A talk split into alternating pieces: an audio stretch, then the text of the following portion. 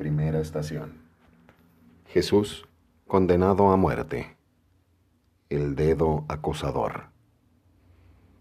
Pilato volvió a dirigirles la palabra, con intención de soltar a Jesús.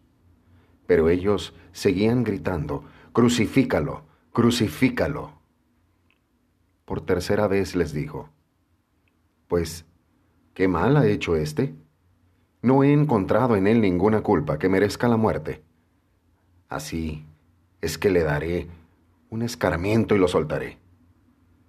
Pero ellos se le echaban encima, pidiendo a gritos que lo crucificara, e iba creciendo su griterío. Pilato entonces sentenció que se realizara lo que pedían. Soltó al que le reclamaban, al que había metido en la cárcel por revuelta y homicidio, y a Jesús se lo entregó a su voluntad. Lucas 23, del 20 al 25. Un Pilato atemorizado que no busca la verdad.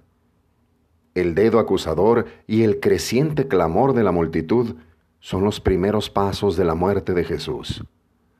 Inocente como un cordero, cuya sangre salva a su pueblo. Ese Jesús, que ha pasado entre nosotros curando y bendiciendo, es condenado ahora a la pena capital.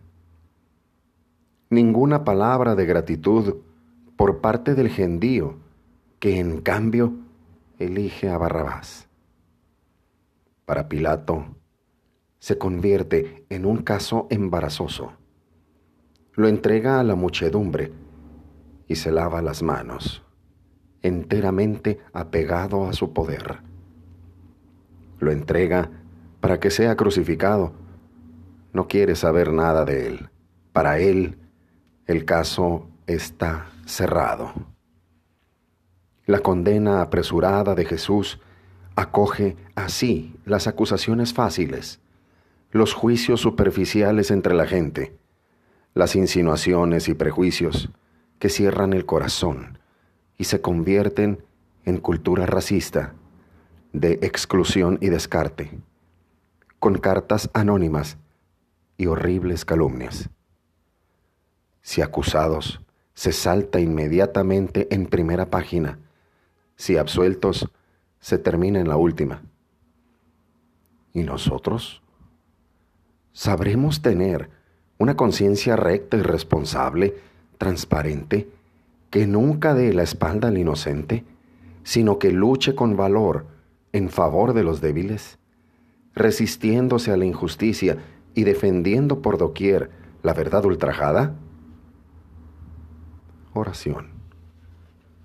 Señor Jesús, hay manos que amparan y hay manos que firman sentencias injustas. Haz que, ayudados por tu gracia, no descartemos a nadie. Defiéndenos de la calumnia y la mentira. Ayúdanos a buscar siempre la verdad y estar siempre de parte de los débiles. Y concede tu luz a quien por misión debe juzgar en el tribunal, para que emita siempre sentencias justas y verdaderas. Amén.